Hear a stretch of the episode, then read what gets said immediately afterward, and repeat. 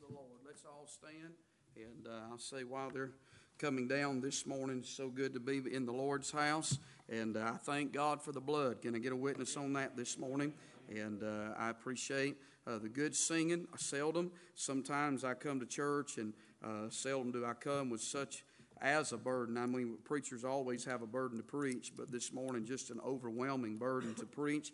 And so I ask you to pray for me this morning that God would help us and would touch us. Amen. And that the Lord would give us liberty. Amen. The book of Daniel, chapter number 11. Daniel, chapter number 11. And, uh, brother, if you can give me a little extra volume this morning, I sure would appreciate it. Daniel, chapter 11 and uh, thank God for the blood. Amen. And you may be here this morning visiting with us, and I want you to know that you're our special guest. If you're visiting, nothing would crown this service any more than to see somebody get born in the family of God. Amen. Daniel chapter 11, and we'll begin reading in verse number 1. The Bible says, Also I in the first year of Darius the Mede, even I stood to confirm and to strengthen him. And now will I show thee the truth. Behold, there shall stand up yet three kings in Persia, and the fourth shall be far richer than they all. By his strength, through his riches, he shall stir up all against the realm of Grecia. And a mighty king shall stand up, that shall rule with great dominion, and do according to his will. And when he shall stand up, his kingdom shall be broken, and shall be divided toward the four winds of heaven, and not of his posterity, nor according, uh, none of it, not to his posterity, nor according to his dominion which he ruled. For his kingdom shall be plucked up, even for others beside those. Let's bow for a word of prayer this morning. Our Father, as we bow in your presence this morning, we've been reminded of the blood, we've been reminded of the cross, and I pray this morning that the Holy Ghost now would take the Word of God and penetrate every one of our hearts this morning. God, help us to receive with meekness the engrafted Word, and may we be sensitive to the Holy Spirit to do what the will of God would be this morning. I pray that nothing would take first place or preeminence uh, in our lives this morning but your will. I ask you now to draw sinners to the foot of the cross. I pray that backsliders would repent this morning. And Lord, those that may be discouraged would be encouraged, but most of all, I pray that you be glorified. Please, with our worship this morning, help us, God. We know that we're needy people, and without you, we can surely do nothing this morning. I pray, dear God, that you'd have your way. In Christ's name we do pray. Amen. Amen. You can be seated this morning. I want to preach a few minutes this morning on this subject on going to hell in the prime of your life. Going to hell in the prime of your life. In Daniel chapter number 11 this morning, we know that as we begin this chapter here, that Daniel has sought God, he has prayed, and in chapter number 10, we know that his prayer has been heard. And the angel Gabriel has come down and has told him that uh, there has been evil forces of Persia and Grecia that has withstood him. But thank God, reinforcement was called in, and word has now come to Daniel. And when you think about where Daniel is at in chapter number 11, as we stand on the threshold of this chapter, these verses that I've read to you this morning are really just a preface of what is about to take place. In chapter number 11, it begins with the end of the Persian Empire. And it talks about from verse number 4 on throughout uh, to verse number 35 the rise and the fall of the Grecian Empire. You may be here this morning as well as I when I read this text and I thought to myself, what does all this have to do with the Jews and what does all this have to do with Israel in the last days and, and where does it have to do with us? Well, it's laying the foundation foundation because uh, for you and I, from verses 1 to verse number 35, it is just history. You can go on the internet and you can read about the Persian Empire. You can read about the Grecian Empire. And from verse number 36, it's prophecy for you and I. Because as I remind you, we're standing on one side of this text, uh, but Daniel was standing on the other side. For Daniel, as he is standing in verse number 1, from verse number 1 to verse number 45, every bit of it is prophecy in the eyes of Daniel. Daniel. And God, through the angel Gabriel, is laying down a foundation and giving detail and answering the prayer of Daniel as to what shall be in the last days concerning the nation of Israel. Having said that, this text opens here in verse number one and two as it talks about the four kings of the Persian Empire. And I call to your attention verse number one as we see the period of this preface, as he said that it was in the first year of Darius the Mede. And so so it gives a timeline of when this prophecy came to pass. Uh, then we see the power of this prefa- uh, preface, uh, as the Bible said, that he stood to confirm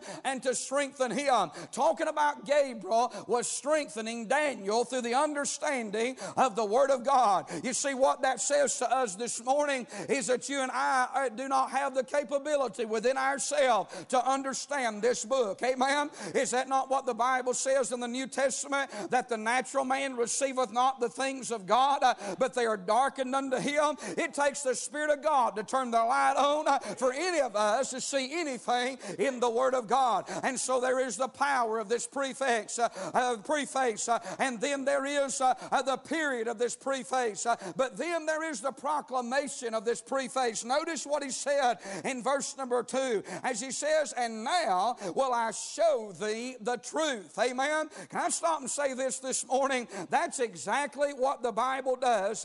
is it shows us the truth. Amen. Friend, I'm telling you, the Bible says, "Yea, let God be true and every man a liar." You can't trust anybody 100%, even though we think we can, because there's errors in every one of us. Uh, we may not uh, uh, we may not mean to say something that is wrong uh, or something that has an error in it, but man at his best uh, is still full of errors. Uh, but I hold in my hand something this morning that will never tell a lie. I hold in my hand this morning something that is more sure than the mud seals of this old world. I hold in my hand something that Jesus said that when heaven and earth has passed away, uh, it will still and will not pass away. And friend, the proclamation of this book is that it is always uh, the truth. Amen.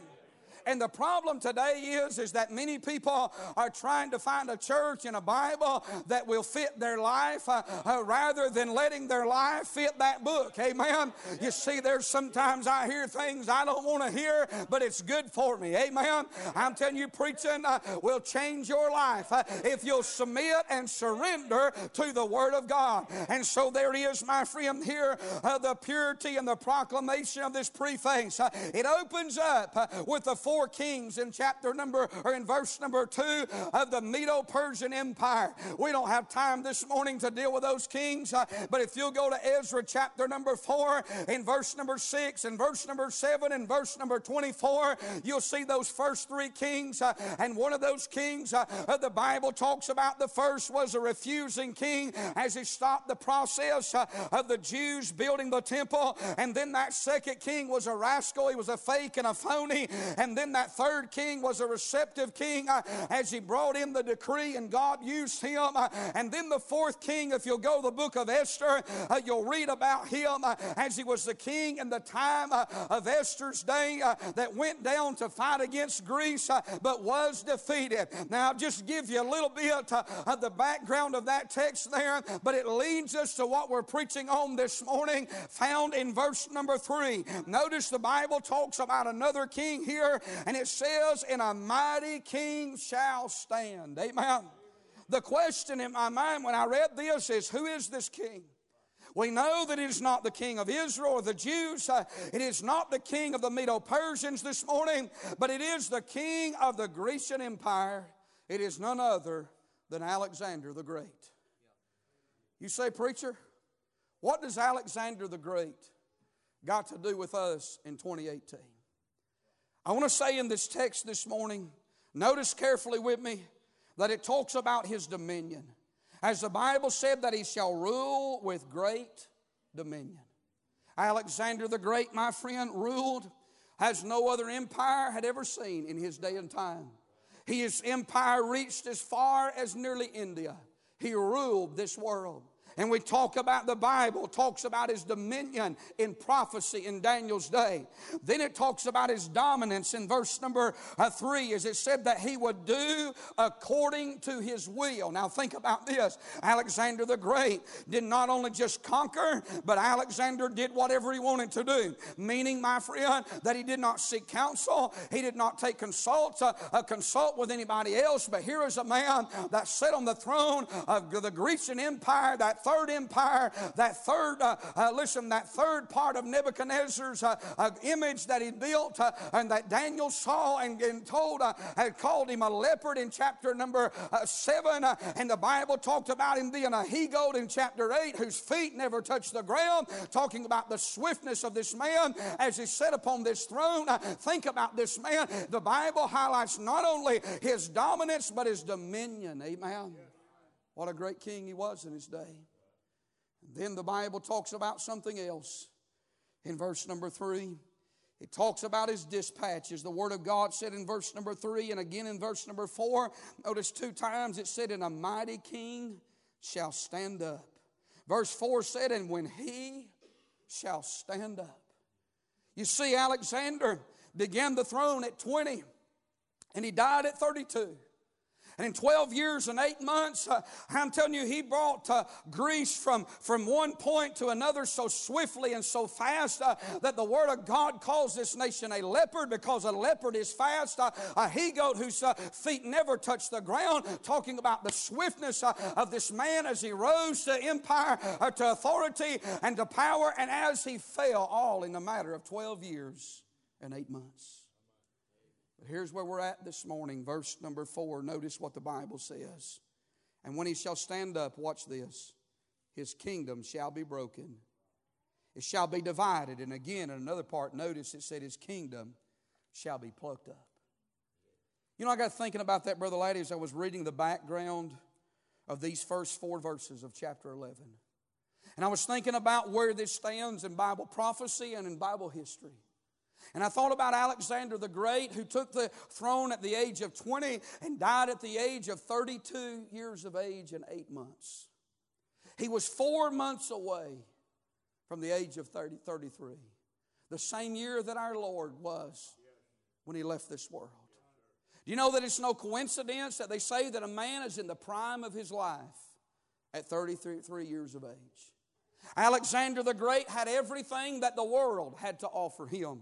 When you think about it this morning, he had all the power, all the prestige, all the popularity. He had all the possessions the world could ever afford. He had all the pleasures that money and that riches could buy. Here is a man, a young man at 32 years of age, uh, that has reached the height of his pinnacle in society. The world is chanting his name. Uh, success is at an all time high. It looks at 32 years of age uh, as he celebrated his 32th birthday that he could not be brought down. He was the ruler and the conqueror of this world. And eight months later, he was in hell. I'm preaching on going to hell in the prime of your life. Alexander the Great was great in the eyes of the world, but not in eternity, friend. You say, you say, preacher, what does this have to do? It has everything to do with Jewish history. It has everything to do with Jewish prophecy. But on a practical level this morning, there is a message that ought to be preached to every one of us. Uh, if you want a living example, a historical example, a biblical example of a man that had it all but lost everything, he sold his soul for the pleasures uh, and the riches of this world. Here it is as Gabriel begins to tell Daniel, he talks about a man that went to hell in the prime of his life. Now, I want to say this morning, I am not a Calvinist. Can I get an amen right there? And just because God knows something, and just because God has a will and has a plan, it does not mean that God willed this man to go to hell. Can I get a witness right there? You say, but Brother Gravely, uh, Gabriel is prophesying the death uh, of Alexander the Great, and certainly that is true. You say, Brother Gravely, God knew uh, in the beginning that Alexander would never get saved, that he would never receive uh, uh, the, the, the God Jehovah, and that he would go to hell. Every bit of that is true. But can I tell you something? Something this morning. Every man, woman, boy, and girl still has a choice. You know what would have happened if Alexander the Great would have refused the riches of this world as Moses did? There would have been another wicked king that would have rose uh, and God's will would have still been performed. But Alexander the Great did not have to go the way that he was. Uh, what I'm saying is men are never robots. Uh, God never wills men to go to heaven and wills men to go to hell, even though he knows the beginning and the end. Uh, God, through his mercy and sovereignty, gave every man a choice, uh, made him a free moral agent Nobody has to go in the direction they go in. Every man chooses that direction. What I'm saying this morning, when you think about this text, notice four things, and I'll be through this morning. Number one, when I think about this young man going to hell in the prime of his life, I think about the success of this young man. That he had everything. He had treasures, he had riches, and uh, you can go and read about Alexander the Great and you can study more about that. But I'm not going to uh, this morning bore you with a history lesson uh, concerning his life, but you can look it up and you can read about his life. Uh, the wealth uh, was unknown uh, as to what he had. He did not even realize how much wealth as he had, but even as the Bible says in verse number four, the Word of God talks about that his kingdom would be broken, it would be divided. I'm telling you, he was defeated, he was was divided, he was destroyed. Uh, and the Word of God said that his posterity, even his posterity, he did not leave them any lasting inheritance. Uh, those that were under him died as broke and as poor as anybody else. Uh, they lost their position, they lost their authority. listen, Greece lost its grip for 20 years until Antiochus Epiphanes came along, proving one thing that no man lives to himself, no man dies to himself, friend, and the riches of this world while they may seem like a security, they are a false security, and success of this world is vanity altogether. Amen. You see, a lot of people think because they have success in life, they're okay.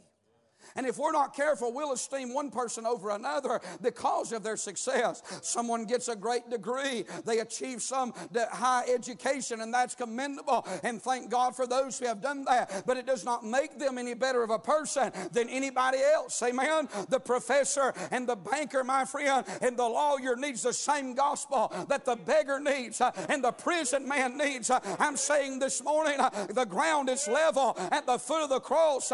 God does not see our success, uh, He reveals our sin this morning. You know why some people don't get saved?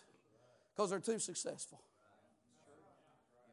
Some people don't get saved because they're too spiritual. Both will send a man to hell. The problem with the lawyer in Jesus' day was he did not think he, he deserved, that he needed salvation.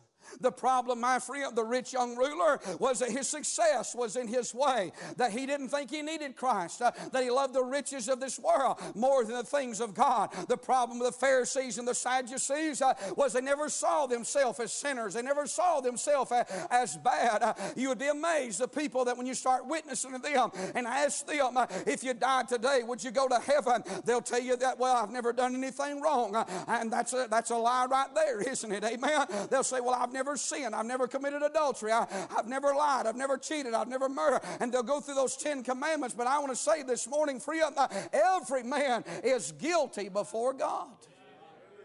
You may be here this morning and say, Well, I've been raised in church all my life. Goodness will get you nowheres this morning with Christ church membership, water baptism, paying tithes this morning, success in the spiritual realm. Listen, it doesn't matter if you're a Sunday school teacher, you still need to be saved. Amen.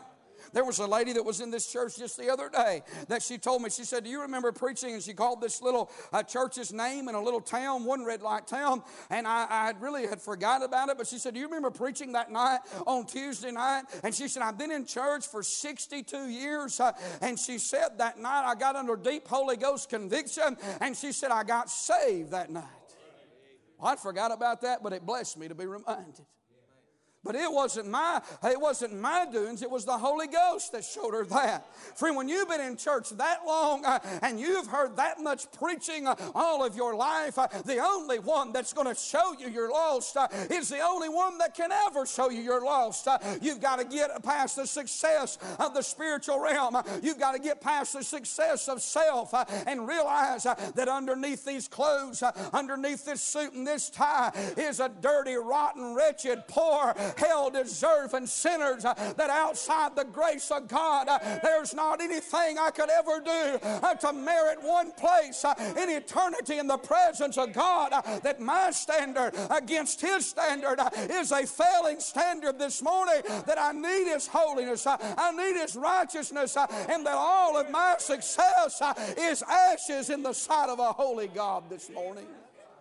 I think people don't get saved because they don't see themselves as they really are. And a watered down gospel that has made people feel good about themselves and that has made that has only touched their intellect, but has never condemned the soul and the heart of man is not a saving gospel, friend. I believe it takes faith and it takes repentance. Uh, repentance shows us who we are, and faith shows us what God can do. Uh, they are intertwined and inseparable. And once a man repents and believes the gospel, he or she can and will be saved. Amen. See, this morning it takes more than a head knowledge, takes a heart knowledge. And that heart knowledge, friend, begins with you and I realizing what we rightfully deserve is a place in hell. I thought about the reproach of sin, and I must hasten on. How that people no longer want to bear it in this day and time. People sin, they don't want to face the consequences. None of us do, of course.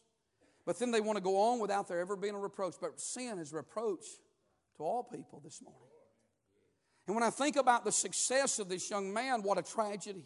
And then I think about the swiftness of this young man that only 12 years and eight months when he's, was he ruler. What success the devil has spread a table for him like he had never seen. The devil had blessed him. The devil gave him everything that man would want within himself power, popularity, prestige, pleasure, possessions. Uh, but there's one thing that this king did not have that the king of this world can never give him, that it took the king of eternity to give, and that's peace, friend. Amen.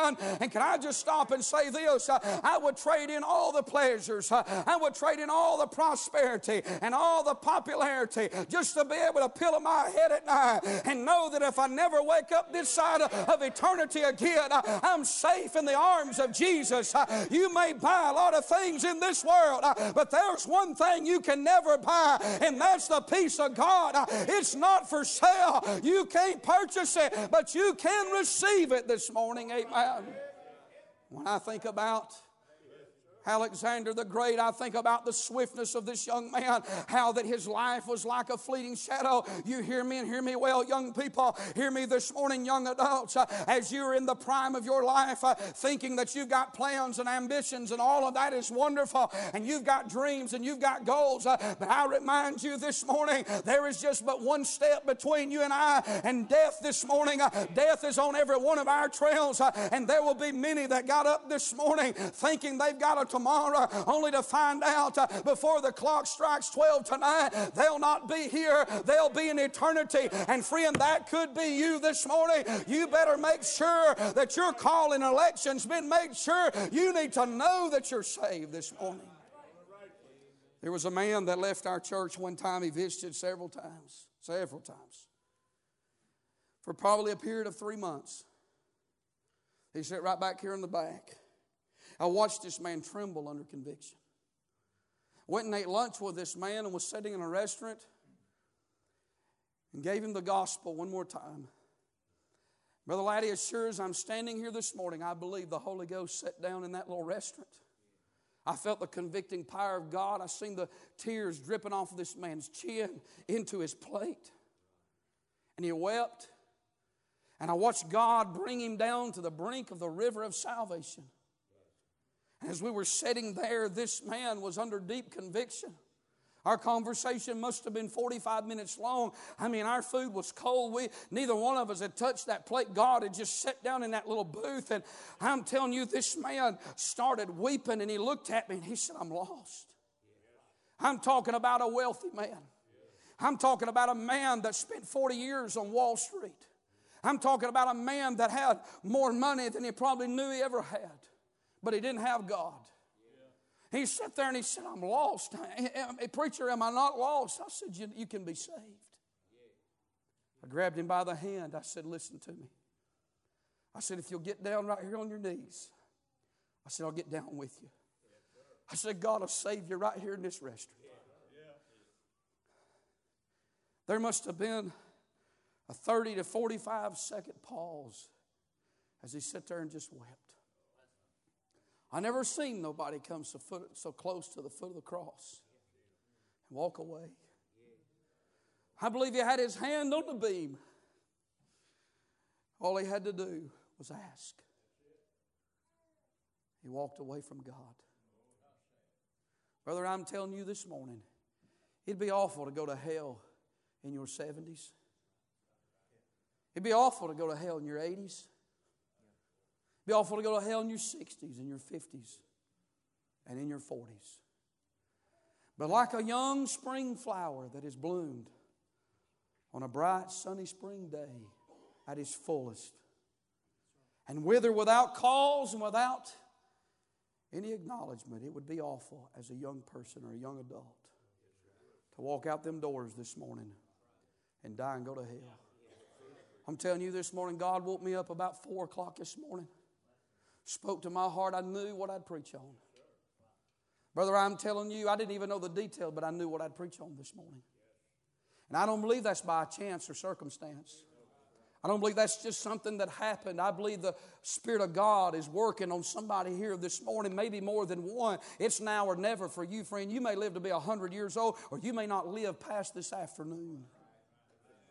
The next time you come to church may be in a, it may be in a, a, casket. We roll your body down. You say, Preacher, you're trying to scare me. No, I'm trying to warn you this morning. It'd be awful to go to hell. And my friend, the walking years of your life, but hell is full of people that thought they had another day. They thought they had another year. Just like this young man, they died in the prime of their life and they went to hell only to find out that the pleasure of this, of this world, their vanity, friend. I would say this morning with all of my fiber and being, don't go to hell don't die without God. Please come and swallow your pride. Listen, put it all behind. Junk your religion and get saved by the grace of God. Don't hold on to anything. The swiftness. Then, can I say this morning the sadness of this young man? That he had everything, but he didn't have God.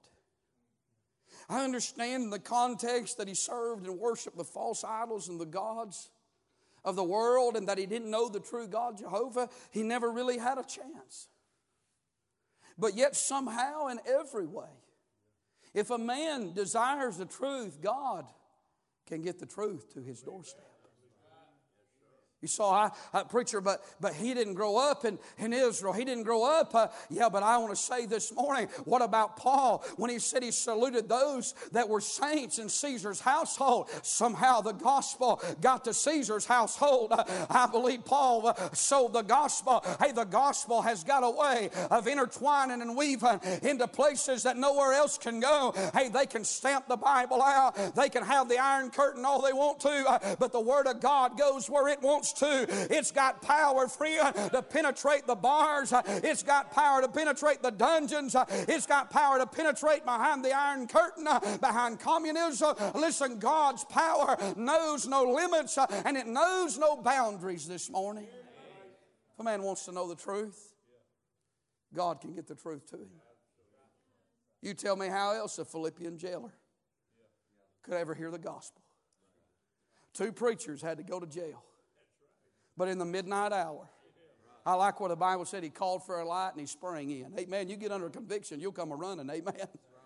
And the Bible said, trembling, he said, Sirs, what must I do to be saved? And Paul said, Believe on the Lord Jesus Christ, and thou shalt be saved in thy house. Uh, I'm telling you, friend, the, the gospel got in his heart, and then the gospel got in his home. Uh, I'm here to tell you, friend, isn't it good to know that every a copy of the Word of God that was passed out yesterday, it was not in vain. Uh, I'm telling you, friends, sow the gospel, pass out tracts, uh, give out the Word of God, witness and preach. Uh, there's no telling what God God may do, not just today, not but just tomorrow, but what it may do in days and weeks and years to come. Amen. What about it this morning? You say, Preacher, could it really have got to his household? Well, think about it. It got to your household. You know what we are this morning? A bunch of Gentile dogs. I'm telling you, if you if you laid the foundation, if you looked at, you read the Old Testament. Sometimes when I read it, I ask myself, Brother Jason, how in the world did you and I ever hear the gospel? I mean, we're on the other side of the world from where it started from. Amen.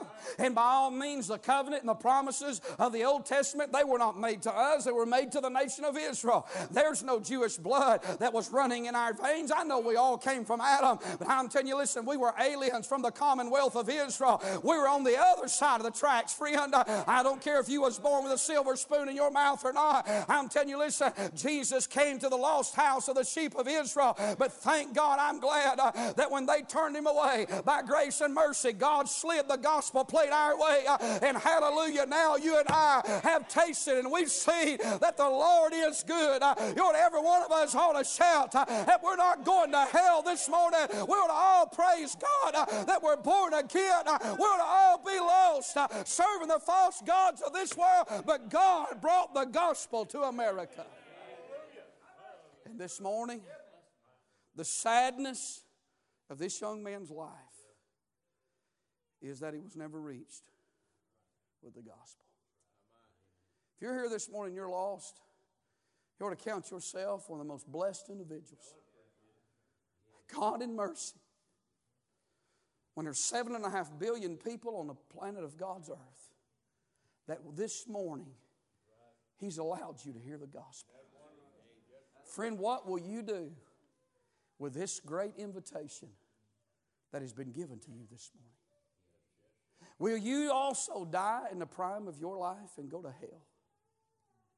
Will you find yourself in the charred walls of the damned, screaming and suffering and pleading for salvation? I wonder this morning if there's a teenager, a young adult, that needs to be saved. I wonder this morning if there's an elderly person. So, preacher, I'm not in the prime of my life. I, I, my, my prime is gone. It's been gone for many, many years. And hear me well, friend. You ought to thank God for every day of mercy and grace. That when He could have sent you to hell, He didn't. But He let breath be in your body one more day. So that this morning you could be in this church on Father's Day and hear the gospel and be saved. In just a moment, we will give an invitation. I'm telling you, friend, nothing else in this day matters. The only thing matters is that you leave this morning knowing that you have truly been born again. You better have more than just a profession, there needs to be a possession. There needs to be something in the, deep, in the recesses of your soul, way down deep in the corridors of your heart, that every time the song is sung or the man of God preaches, my friend, it says, It is well with my soul this morning. You know, I remember before I was lost, before I saved, when I was lost. When the preacher preached on hell, I got troubled. When he talked about eternity, I didn't want to listen. I squirmed in the pew. If I could have found a reason to get out of the service during the invitation, surely I would have. But I remember when God hemmed me up. I remember when the Holy Ghost came knocking on my heart. And I remember seeing myself as who I really was, that how I couldn't pull myself up by my own bootstraps, uh, sinking in the quicksand of sin, uh, going down for the last time uh, with no hope and without God. Uh, and all of a sudden, the man of God uh, threw out a lifeline uh, and said, Come this way, come by way of the cross. you don't have to go to hell. It was a good day when I stepped out and came just as I am without one plea plea uh, that thy blood was shed for me. Uh, oh, I've never been sorry a day in my life. What about you this morning? Are you saved? Are you saved?